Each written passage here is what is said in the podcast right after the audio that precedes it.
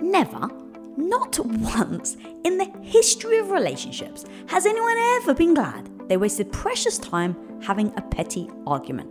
Not once, not once have I ever said to myself, yeah, that was totally worth it. By definition, a petty argument is over something meaningless, and yet, somehow, some way, they still happen. And the worst part is sometimes you literally don't see it coming. One minute you're having a wonderful conversation with your partner, and the next you're arguing about something totally ridiculous. And because it just kept happening with me and Tom, we realized we just had to break this vicious pattern. And so, over a course of 19 years together, we have discovered some strategies that have really helped us avoid them. So, here you go.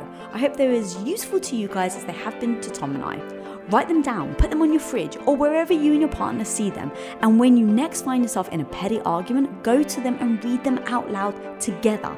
And if you're anything like Tom and I, it would literally save you hours of wasted time that you could be cuddling or whatever you fancy.